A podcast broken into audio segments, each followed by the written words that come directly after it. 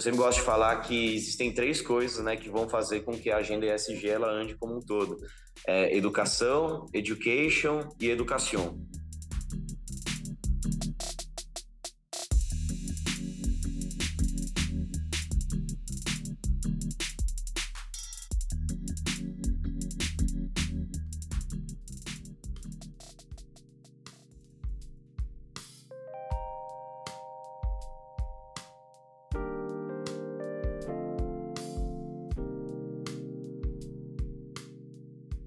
Fala pessoal, como é que vocês estão? Hoje estamos aqui com o Lincoln Camarini. Ele cuida na parte da resultante de projetos de finanças verdes.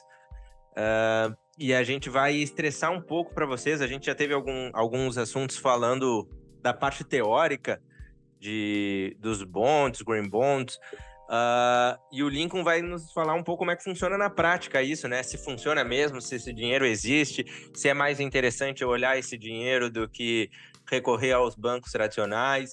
Então, Lincoln, seja muito bem-vindo. Obrigado por estar tá disponibilizando o teu tempo. E para quem não sabe, hoje a gente está falando num domingo, então, porra, uh, não é fácil.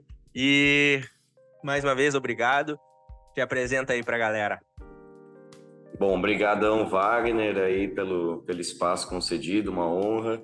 É, vamos aí falar um pouco mais né, sobre títulos temáticos, o que é, desmistificar um pouco esse mercado. Acho que vai ser um papo bem interessante. Vamos tentar resumir aí bastante essas informações aí que estão muito na pauta, mas enfim, ainda é um conhecimento um pouco uh, incipiente, né? Enfim, espalhar esse conhecimento aí do jeito que você faz nesse podcast é, super fundamental aí para a agenda ESG como um todo, né? Então, bora lá, brigadão aí mais uma vez pelo espaço. Show. Uh, Lincoln, para a gente começar e botar a galera aí a par de tudo, gostaria que primeiro tu te apresentasse, falasse quem é o Lincoln, falasse um pouco da, da resultante. E, e aí, de cara, já entrar uh, esse, nesse mercado que, que vem surgindo, vem ganhando espaço no Brasil, e, e o que, que ele pode agregar para as empresas, para as grandes companhias, ou se de fato é só para as grandes empresas, uh, ah, para de repente melhorarem seu processo e, e, e, expandirem também, né? Perfeito, vamos lá.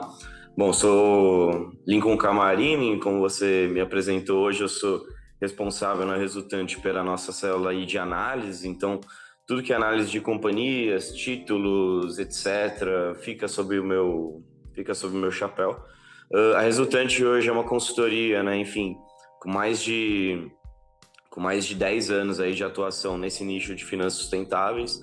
Então a gente tem diversas soluções aí para grandes empresas, pequenas empresas, independente do setor que elas atuam, sejam grandes indústrias, sejam bancos, sejam seguradoras, e principalmente a minha área, né, olha muito mais para o lado do investidor, a gente ajuda essas companhias aí de forma geral a estruturarem melhor a sua agenda de é, estratégia ESG, de mitigarem os seus riscos, de conseguirem construir suas oportunidades. A gente tenta mostrar para elas onde elas estão, onde elas poderiam estar e quais é o caminho, né? Quais são os caminhos no final do dia que ela poderia traçar para, enfim, ter uma agenda de sustentabilidade uh, melhor, né? Enfim, no curto, no médio e no longo prazo.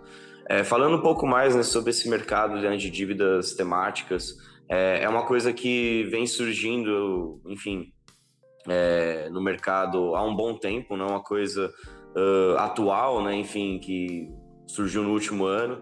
A gente tem, enfim, é, um banco de dados aí desde 2015, 2016, a nível global, começou a se estruturar, mas aqui no Brasil isso começou a criar é, uma atração em 2018, 2019.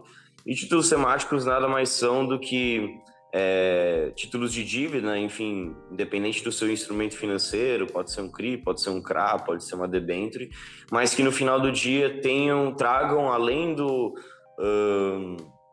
é, uso de recursos normal da empresa, seja para um projeto, seja para fluxo de caixa, seja para capital de giro, etc., você tem esse título atrelado ao que a gente chama de adicionalidade socioambiental. Né? O que é uma adicionalidade socioambiental? É você provar por A mais B que aquele projeto que você está financiando ou aquela meta que você está se propondo é, a trazer, ela traz alguma adicionalidade positiva é, tanto pro, ou para o meio ambiente ou para a sociedade como um todo, é, no curto, médio e longo prazo. E aí a gente tem duas categorias bem bem claras, né, do que que do que que essa, essas dívidas elas podem podem financiar. A primeira, né, a gente chama de é, recurso, uso de recursos definido, né? O que é o uso de recursos definido?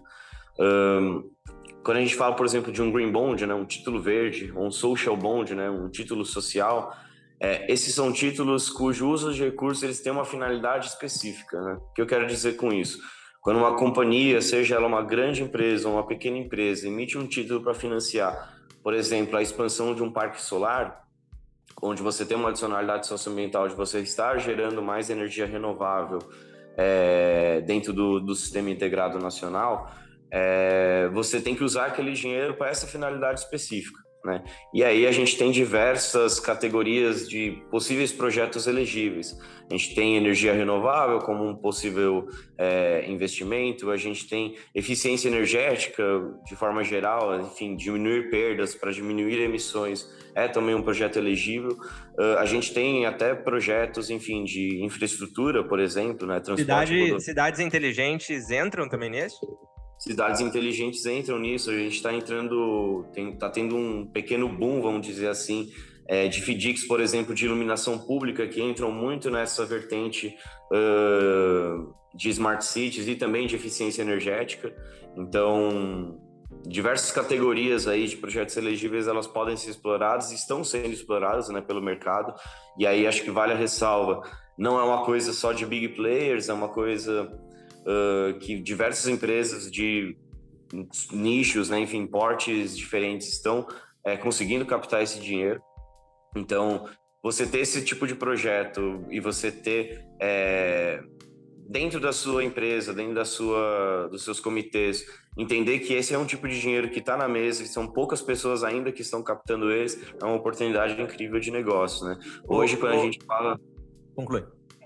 Não, é, eu só ia concluir aqui que hoje quando a gente fala, né, de, por exemplo, de green bonds, né, de é, títulos verdes, né, que enfim tem adicionalidades ambientais, é, geralmente esses títulos quando vêm a mercado, é, eles têm uma demanda muito superior ao que é ofertado, né? Então a gente tem, por exemplo, é, alguns exemplos, né, enfim, num, num cenário um pouco mais estressado, como a gente está vivendo hoje, mas de empresas, enfim, e estão até em estágio pré-operacional, conseguindo captar um montante aí de 80, 100 milhões, uma demanda até para captar 200, 300 milhões. Então, é um dinheiro escasso, é um dinheiro que está na mesa e poucas empresas ainda conseguem captar esse dinheiro é, de uma forma inteligente, de uma forma estruturada, de uma forma que consiga realmente trazer essas é, adicionalidades socioambientais. Né? Não adianta nada você ter um projeto, por exemplo, de um parque solar, né, enfim, para financiar é, para financiar parte ali do, do, consumo energético da sua indústria, mas esse projeto ele está todo irregular, ele está dentro de uma área, uh, enfim, que você não pode fazer esse tipo de projeto, tem uma série de dependências socioambientais. Então, olhar o processo, né, e não só a tese, é muito importante quando a gente faz esse processo de análise. Uh, perfeito. Eu estava anotando aqui que dentro disso aí que surgem bastante, bastante dúvidas, né? Tu abriste também que o pequeno e o médio também podem ter acesso a, a esse tipo de capital. E aí entra uma outra questão, duas questões na verdade. Tá. Qual é a minha vantagem de ir atrás desse capital? Por, uh, qual é a diferença disso que eu tenho hoje para uma instituição financeira que no qual eu já tenho relacionamento, que me proporciona linhas de crédito, blá blá blá. E qual é o período dessa captação? Quanto tempo demora para eu fazer uma captação de desses títulos? Perfeito. É, hoje, hoje a gente, a gente, na primeira fala aqui, eu trouxe muito essa questão da demanda do mercado como um todo, né? Então, estou falando muito mais de é, dívidas que vão ao mercado para qualquer tipo de investidor, seja PJ, seja PF, conseguirem captar. Mas hoje os bancos, né, eles têm linhas de crédito uh, que atuam também junto nessa parte aí de Green, green Loans, de Sustainability Linked Loans. Então, é, muitas empresas pequenas estão conseguindo captar esse dinheiro em linhas de crédito normal com bancos tradicionais, porque hoje é uma coisa imposta dentro desses bancos, é, metas para você, enfim, ter uma carteira de crédito, por exemplo, que tenha adicionalidade, que tenha adicionalidades ambientais, né, que tenha metas vinculadas ao desempenho, né, e sustentabilidade junto a essas pequenas e médias empresas. Então, é, você não precisa ir ao mercado, né, você não precisa ter uma estrutura, né, que é um pouco mais, vamos dizer assim, parruda para você é, fazer roadshow, distribuir material para cliente, etc., você consegue ter esse tipo de acesso a, a capital dentro das grandes instituições financeiras através de linhas de crédito, é, até, vamos dizer assim, tradicionais, né? Então, hoje é uma coisa bem trabalhada aí pelos, pelos grandes bancos. A grande vantagem hoje, acredito que, além né, de toda a adicionalidade ambiental, social que é, é uma demanda cada vez mais é, crescente né, do investidor, né, ele está investindo é, em papéis, né, enfim, de dívidas ou em ações de companhias que estão olhando também para essa vertente do ESG com uma forma mais, é, mais forte, né, enfim, vamos dizer assim. Mas no final do dia, a gente sempre gosta de olhar isso como uma vertente de negócios, né? Então, quando a gente fala de que tem muito capital na mesa e poucas empresas, né, enfim, conseguindo trazer essas teses, conseguindo materializar esse tipo de projeto é, à luz, você consegue no final do dia, por exemplo, ter uma redução ali na sua taxa é, de juros que você consegue pagar por essa, por essa dívida. Né? Então, hoje, vis-a-vis, quando você vê é, títulos tradicionais versus títulos é, vinculados a algum tema de sustentabilidade, um green bond, um social bond, um sustainability linked bond, ou loans, né? Enfim, quando a gente fala bond é muito mais a mercado, quando a gente fala loans é muito mais voltado a instituições financeiras, você consegue ter uma negociação melhor nessa taxa, né? Como são poucos projetos e você tem muito dinheiro é, que se espera, né, investir nesses projetos, você consegue ter uma redução de taxa, você consegue negociar melhor é, essa, essas taxas de juros aí com as instituições financeiras, junto com o mercado como um todo. Quando a gente fala né, em demandas no mercado, eu falo que é, existe uma demanda muito maior do que oferta, né? Você é, consegue ir negociando a sua taxa até que você tenha um book de, de, de demanda um pouco mais nivelado ali pelo que você está ofertando. E tudo isso no final do dia se reflete na sua taxa de juros da operação. Então, acho que o principal vantagem, né? Eu não vou ficar aqui chovendo no molhado falando que é importante a gente reduzir emissões de gás de efeito estufa para é, mitigar os efeitos climáticos, etc. Mas sendo bem pragmático, né? E olhando do lado financeiro da coisa, faz muito sentido porque você consegue ter essa negociação aí é, com grandes bancos, com o mercado é, e conseguir um capital aí no final do dia com um custo menor do que dívidas tradicionais, vamos dizer assim.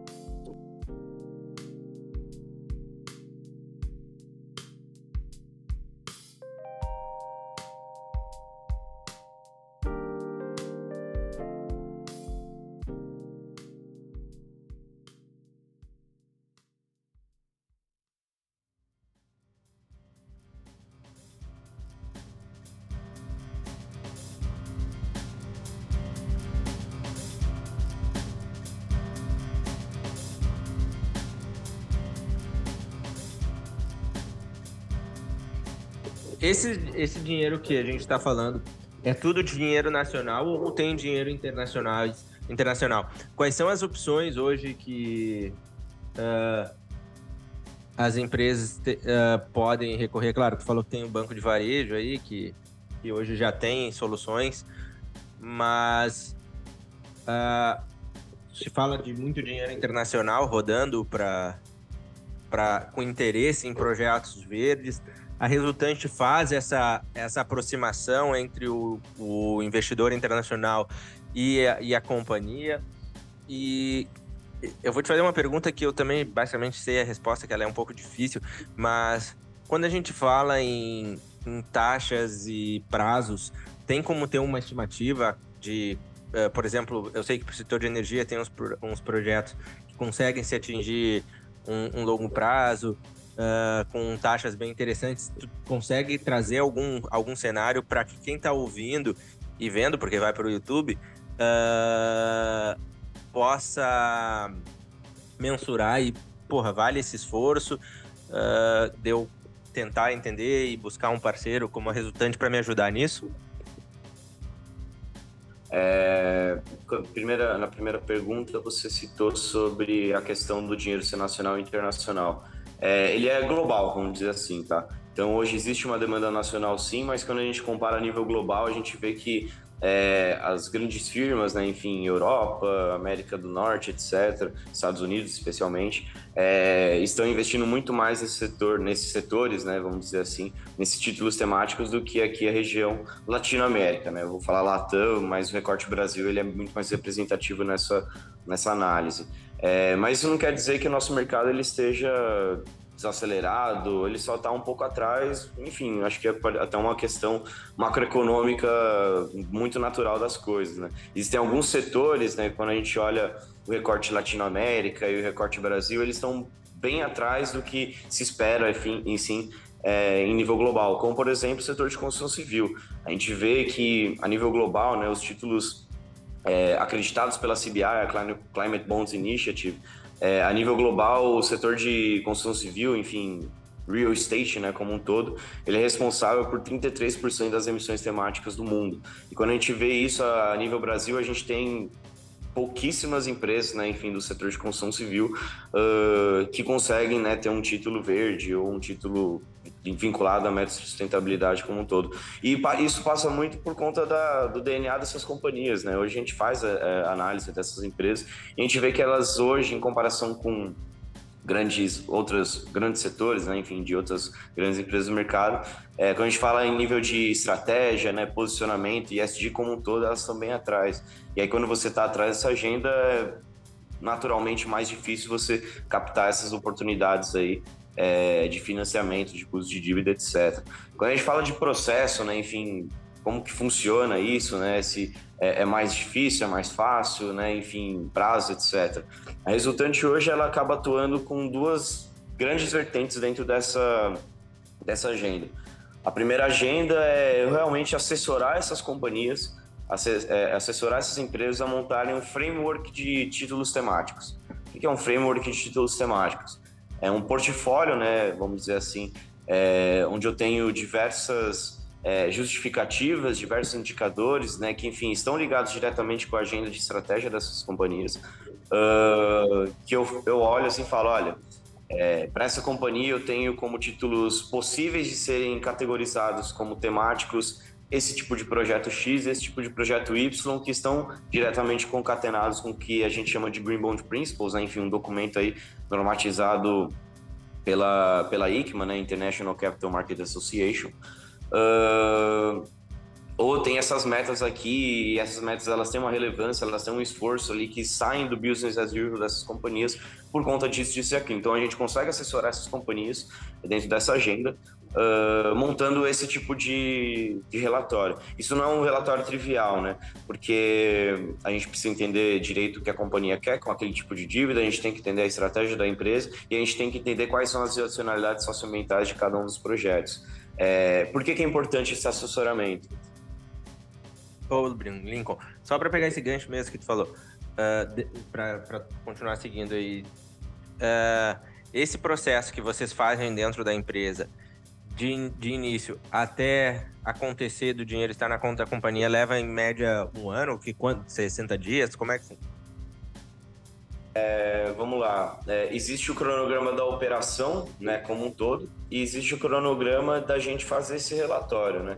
Esse relatório, no final do dia, como ele, ele vai trazer um portfólio, vai trazer um, um leque de oportunidades, né, enfim, que essa companhia ela pode captar no futuro, ele não precisa diretamente estar ligado com o cronograma financeiro da operação. Eu posso montar um framework de títulos temáticos hoje para poder usar amanhã e, enfim, seguir com é, os prazos ali de negociação com os bancos, liquidação de dívida, roadshow, é, enfim, no mesmo tempo de uma operação normal, vamos dizer assim, né? Esse trabalho, né, vou dizer assim, de estruturação de framework leva é, a gente tem que fazer rodadas de entrevistas, tem que fazer um desk research em casa para entender o que a companhia está fazendo, a gente tem que entender os projetos que elas são passíveis né, de serem elegíveis né, para uma categoria de título temático. Tudo isso aqui dentro da resultante demora mais ou menos três, quatro meses, dependendo da companhia, dependendo da complexidade do assunto.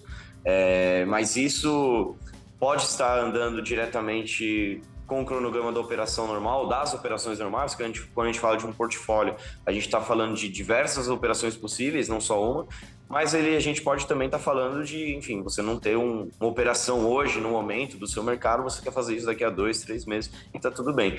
Então, esse tipo de projeto a gente é, independe um pouco do prazo financeiro da operação, né? Quando a gente fala é, de, de tempo, de timing, etc., a gente é, você não tem um tempo muito maior, né? Enfim, é, em relação à operação tradicional aí do mercado que não tem esse tipo de rotulagem, uh, enfim, a mais, né? Vamos dizer assim. Então, timing hoje não é uma questão muito muito crítica nesse, nesse segmento. O que é mais crítico é o esforço, né? Porque, enfim, é, além de você acessar os investidores, né? Enfim, acessar os bancos, né? Enfim, negociar taxas, que é uma questão é, normal da operação como um todo, você tem um segundo player, né? Que, enfim, é uma empresa que está assessorando, uma área de sustentabilidade que está montando esse tipo de relatório. Uh, para poder, enfim, trazer esse, essas justificativas aí de por que, que esses projetos trazem as adicionalidades socioambientais. Dentro desse processo, existe o segundo braço que o resultante também acaba atuando, né? É, existe a, é, a, montagem né, desse relatório, né, enfim, desse é, framework né, de títulos temáticos, o que, que eu entendo como elegível e o que eu entendo como não elegível dentro desse portfólio de investimentos que eu quero fazer. E aí, para eu é, minimizar, e até eu vou nem falar minimizar, mas ter um risco zero, né, enfim, de conflito de interesses né, dentro desse, desse universo, você tem hoje que a gente chama de SPO. O SPO ele é o Second Party Opinion. Ele é uma segunda parte independente que vai assegurar que esse relatório ou que esses projetos eles realmente é, não têm conflito de interesse, realmente eles trazem adicionalidades socioambientais é, para, para, o que eles estão se propondo. Então, é uma prática comum de mercado, ela não é obrigatória, tá? Mas enfim, os grandes bancos, enfim, todas as instituições financeiras aí, elas sempre recomendam para os seus clientes que eles tragam esse tipo de relatório, porque ele no final do dia ele vai chancelar se aquilo realmente de fato é, tem adicionalidades socioambientais ou não tem. Isso no final do dia elimina o risco de conflito de interesse e também é daquele chamado greenwashing, né, que a gente sempre bate na tecla, que é um, é, um termo bem difundido em mídia, etc. Ponto do greenwashing até comentar então, é fundamental que as empresas que buscam esse dinheiro, elas estejam fazendo movimentos de acordo com a agenda ESG. Exatamente. Que, não, que, por exemplo, não acredita nisso, que não está fazendo nada, provavelmente não consegue captar esse recurso. Isso? Não vai conseguir captar porque quando você não tem isso bem formulado dentro da estratégia da companhia como um todo, é, essas teses, né, que são defendidas como elegíveis né, a serem categorizadas como green bonds ou social bonds, muitas vezes você tem muita furada ali no meio, né? Você tem empresas que, enfim, não entendem muito bem como que funciona esse tipo de processo, não entendem muito bem o que é uma adicionalidade socioambiental, por exemplo. Então vem com algumas teses que são um pouco furadas e que quando você passa isso dentro de um processo é, de second party opinion, que ele eu vou colocar bastante aspas aqui nessa fala, mas é, ele é bem parecido com o processo de asseguração, e tem muitas aspas aí, porque ele não é um processo de asseguração, mas ele, ele tenta trazer essa segurança para o investidor de que passou por um crivo mínimo de análise e que aquilo realmente está categorizado como elegível ou não. É, esse SPO ele tenta trazer isso, tenta mitigar esse tipo de risco que você é, tem conflito de interesse entre os agentes que montaram essa tese, né? Enfim, uma consultoria ou a própria sustentabilidade da companhia que quer emplacar é, essa tese a qualquer custo, vamos dizer assim, uh, mas também eliminar o risco do greenwashing, né? No final do dia, é, o investidor que ele quer é, investir nesse tipo de projeto, né? Que investir nesse tipo de título, é, ele não quer que esse título ele realmente não traga adicionalidades ambientais. Ele acredita que isso é uma questão importante aí para a sociedade, para o meio ambiente como um todo. Então, essa análise no final do dia tenta eliminar esse, esse risco aí é, em todas as frentes, né? Tanto no conflito de interesses, né? Quanto na, nas adicionalidades salvaguardas ambientais. A resultante hoje ela faz second parties opinions, a gente é uma grande, um grande player né, nesse mercado e a gente, eu não tenho nenhum medo aqui de falar que muitas das teses que a gente recebe, a gente acaba dando um parecer negativo. E a gente traz diversas justificativas tanto de mercado quanto de estudos acadêmicos, a gente tenta usar bastante a base científica para poder trazer essas salvaguardas, de falar, putz, isso aqui é, é uma meta, por exemplo, que é, não tem um esforço da empresa, não é, é, tão relevante nesse prazo de tempo que ela está se propondo, ou esse tipo de projeto ele tem alguma é, alguma furada por conta disso ou daquilo, enfim, a gente tenta trazer sempre essas é, salvaguardas para as companhias. E isso no final do dia, né, apesar de ser um gerar um desconforto entre empresa, entre banco, né, que querem emplacar essa operação, no final do dia a gente fala que a gente tem que fazer o papel, né, de é, bad cop, né, vamos dizer assim, porque é, é melhor você não andar com essa agenda no estágio inicial do que você ter que se explicar né, para os investidores, para a mídia como um todo, que aquele tipo de operação ele, ele é verde, sendo que você não tem justificativa é, para tanto. Então, a gente tenta no final do dia até minimizar né, um risco reputacional, né, um risco de imagem para aquela empresa, né, que enfim tenta emplacar algum projeto que é, realmente não tem as condições mínimas aí de salvaguardas para ser categorizado, né, como verde ou como social. Então, é um elo bem crítico, né, uma fase crítica né, desse trabalho, é, ter essa segurança de que o projeto ele é elegível, os projetos eles são elegíveis ou não. É, existe muito projeto que não é elegível e mesmo assim as companhias elas defendem que são, porque não tem maturidade na agenda, não entendem como funciona o processo, e a gente atua como um, um elo ali na cadeia de trazer segurança para esse mercado, de trazer um pouco mais de conforto para esses investidores eh, que investem nesses papéis, né? Esse parecer, né, de segunda opinião, esse second party opinion, ele no final do dia é um grande relatório que vai explicar o porquê que aquele título ele realmente é, ou ele é passível, né, de ser elegível como um título temático ou não. Então a gente traz todas as justificativas, né, para o para o investidor, para ele ter a segurança no final do dia de que o capital dele vai estar tá bem alocado e vai trazer as adicionalidades ambientais e sociais que ele tanto espera investindo nesses papéis. Uh, ali que eu te interrompi, tu estava falando que eu tinha te perguntado também de como é que funciona a taxa, prazos, uh, e aí puder dar continuidade também.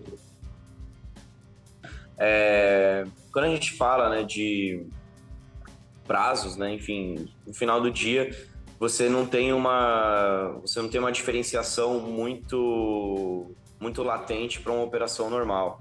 Tanto quando a gente fala de linhas de crédito bilaterais entre bancos, quando a gente fala uma operação a mercado. O que realmente você tem a mais é um esforço, né, de, enfim, capaz, né, de, enfim, de pessoas, de ter uma reunião a mais na sua agenda para poder é, coordenar né, toda essa parte, né, da, da discussão da tese. Então, quando a gente fala de um second party opinion, por exemplo, ele geralmente ocorre quando a companhia já está com essa dívida, essas negociações rolando, né, enfim, com o mercado, né, com, enfim, com o IB ou com um banco, né, que vai oferecer esse crédito. E esse processo aí de prazo, ele dura mais ou menos, na nossa, na nossa estrutura, ele dura mais ou menos um mês. Então a gente sempre tenta trazer esse relatório, esse parecer, uh, seja ele positivo ou seja ele negativo, antes do roadshow dessa, dessa dívida mercado acontecer. Então a gente sempre releva um prazo aí de um mês, mas no final do dia geralmente são os prazos aí de negociação com grandes bancos, etc. Então você não tem uma diferenciação, né, em termos de tempo muito grande para uma operação tradicional. E sim você vai ter um esforço a mais ali é, para fazer reuniões, né, enfim, para poder defender a tese é, com uma agência externa, né, no caso do Second Party Opinion, por exemplo. É, mas no final do dia isso acaba andando bem parecido aí com a operação tradicional. A gente fala de taxas, é, isso é muito, eu não vou falar restrito, né? Mas isso é uma coisa muito particular de cada companhia, de como que ela vai negociar isso com os grandes bancos. Mas via de regra, né, você consegue ter reduções de taxas ali na ordem de 25 bips, 50 bips, dependendo da tese, dependendo do volume financeiro que você está é, angariando nessa operação, você consegue ter algum tipo de diferenciação de taxa nessa, nessa ordem de grandeza. Uh, depende muito caso a caso, depende muito da companhia, depende do que, que ela está financiando, enfim. Mas você consegue ter negociações ali que para uma meta, para uma emissão tradicional, perdão, é, você não conseguiria ter né, esse apelo, né, enfim, é, de adicionalidades socioambientais, você consegue ter e você consegue ter uma negociação ali interessante na ordem de 25 bips, 50 bips, 100 bips, até é, quando a gente fala de negociação de taxas aí é, em relação à emissão ali no, no, no mercado tradicional. Tá, vamos lá, daí a gente está falando de tudo isso, uh, ok, eu tenho esse apelo, a gente fez uma análise disso. Uh, quais, quais são as garantias que são necessárias que, que os investidores pedem em contraparte, ou seja, da, da minha empresa, o que, que é, é necessário eu apresentar e, e também, se eu sou uma empresa nova que já, nasço, já nasci com esse viés da, já de agenda SG, tem alguns projetos, uh, eu consigo também ter acesso a crédito ou não? Perfeito. É, as salvaguardas né, que os investidores eles acabam pedindo, geralmente elas acabam todas sendo bem amarradas no, nesse relatório, né, nesse parecer de segunda opinião.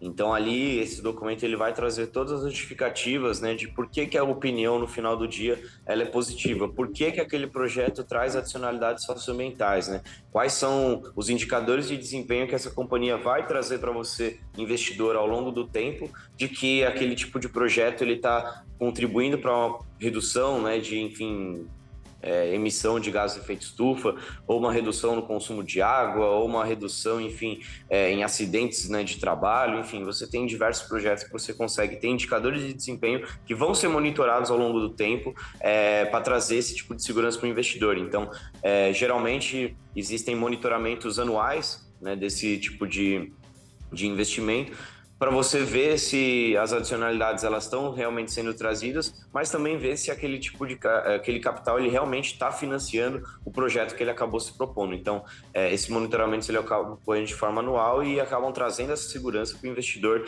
de que é, o financiamento, né, que ele acabou dando, né, o, a dívida que ele acabou é, comprando dessa companhia, ela realmente está trazendo essas adicionalidades que tanto se esperam delas.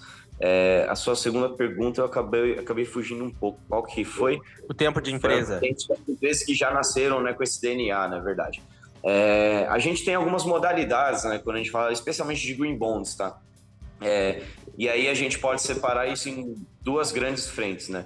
A gente pode separar em projetos específicos, né, que enfim tem uma adicionalidade socioambiental. Então a gente vai usar muito essa questão, por exemplo, de parques solares aqui como exemplo. Então, você pode ser uma empresa, por exemplo, do setor farmacêutico, mas se você está utilizando um capex para você investir dentro de uma de um parque solar para trazer energia renovável para sua operação e você depender cada vez menos do, do sistema interligado nacional, que apesar de hoje no Brasil você ter majoritariamente energia renovável, você ainda tem um pouco ali de termoelétricas, por exemplo, que enfim emitem gases de efeito estufa. É, isso é um tipo de projeto específico a ser financiado.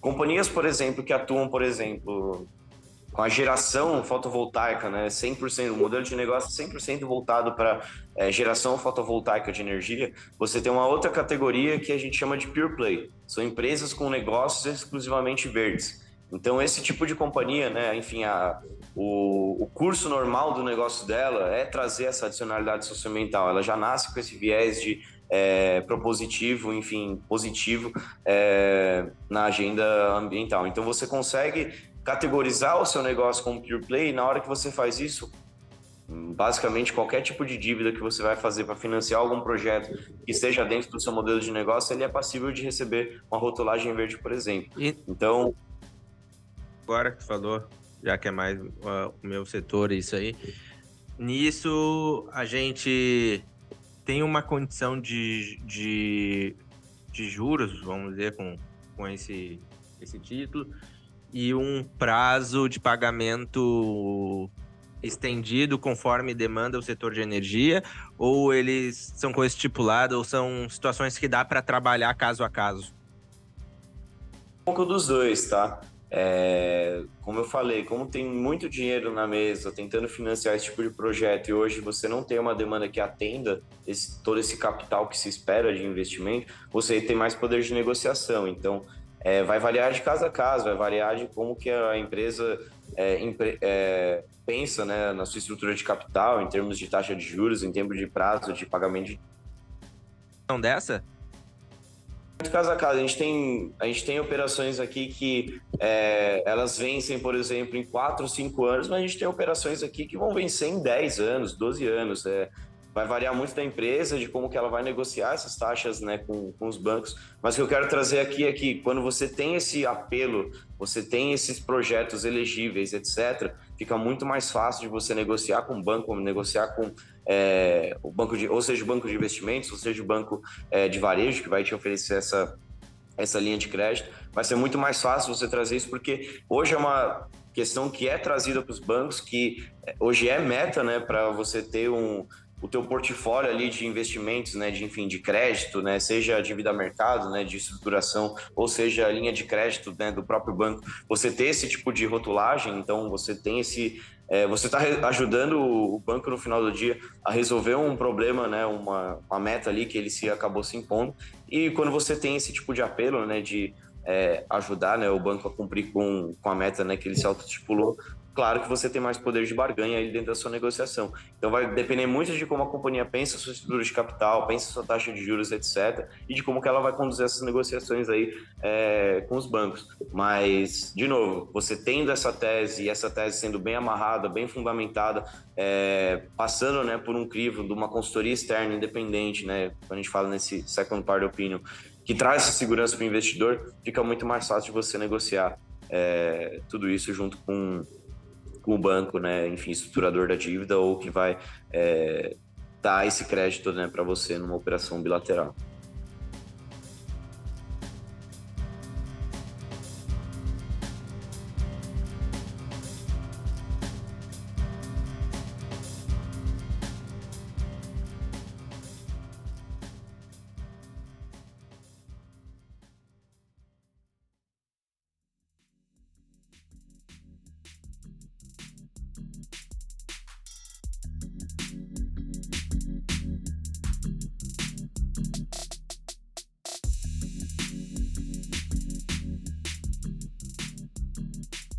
Uh, cara, para mim foi ótimo. Acho que baita bate-papo. Uh, uma aula aí é para quem tá ouvindo, já sabe o que fazer, quem procurar também. Quero te agradecer o teu tempo, tua disponibilidade e que tu deixe os teus contatos para quem quiser entrar falar contigo, te procurar para fazer algum tipo de parceria, tirar dúvidas. É... Eu sempre esqueço de falar, pessoal, curtem lá, uh, no, no Spotify para nos dar uma moral, para que a gente chegue mais gente também, tá? Tô no Instagram como arroba WSLopes e no LinkedIn como, no LinkedIn como Wagner Lopes. Perfeito. Contigo, Lincoln. Perfeito. Obrigadão aí pelo espaço. É, acho que tem uma... A gente sempre, né, que a gente tem alguma fala, né, enfim, em alguma entrevista ou em alguma palestra, eu sempre gosto de finalizar com isso, né? É, a agenda ESG como um todo, né? Enfim, a gente está falando aqui de um tema bem específico na agenda, mas o ESG ele é muito mais amplo do que isso. Ainda é uma agenda que, apesar de estar tá sendo bem falada, apesar de estar sendo bem discutida na mídia, ela ainda é bem incipiente aqui no Brasil. Então, trazer esse tipo de conhecimento, né, enfim, difundir esse conhecimento, e aí, Wagner, acho que é, muito do seu trabalho também passa por isso, então parabéns né, pelo que você vem construindo aí dentro do, do seu podcast, de trazer essa difusão de conhecimento, é, é, enfim, para pessoas, etc. É muito importante. Eu sempre gosto de falar que existem três coisas né, que vão fazer com que a agenda ESG ela ande como um todo. É, educação, education e educação. Então, é, trazer essa, esse conhecimento para as pessoas, né, de forma estruturada, né, de forma é, padronizada, né, enfim, ouvindo grandes empresas do mercado, ouvindo pessoas ali que têm uma, uma bagagem interessante nessa agenda é muito importante. Então aí espero que para o nosso ouvinte aí tenha sido um papo esclarecedor, né? Enfim, que tenha sido que ele consiga tirar algum proveito, né, de alguma informação que a gente acaba trazendo aqui. É, e dentro dessa agenda eu sempre me, me, me ponho me ponho à disposição. É, meu LinkedIn eu sempre é o meio hoje que eu uso mais aí de, de contato, né? Enfim, para essas questões né, pro, é, é, mais profissionais, vamos dizer assim. Então, é, vou deixar aqui meu contato, né? Enfim, é L Camarini, né? No, no, próprio, no próprio LinkedIn. Mas quando a gente se procurar lá, né? Lincoln Camarini também você vai, vai aparecer. Sigam a gente ali, né? Enfim, quem quiser ali me adicionar, quiser bater um papo, tô, tô super aberto, super à disposição. Então tá, muito obrigado. Pessoal, vocês que ficaram até o final, agradeço curte aí, tem agora o Spotify tem uma estrelinha, então dê estrelinha para que a gente possa chegar aí em mais pessoas, tá bom?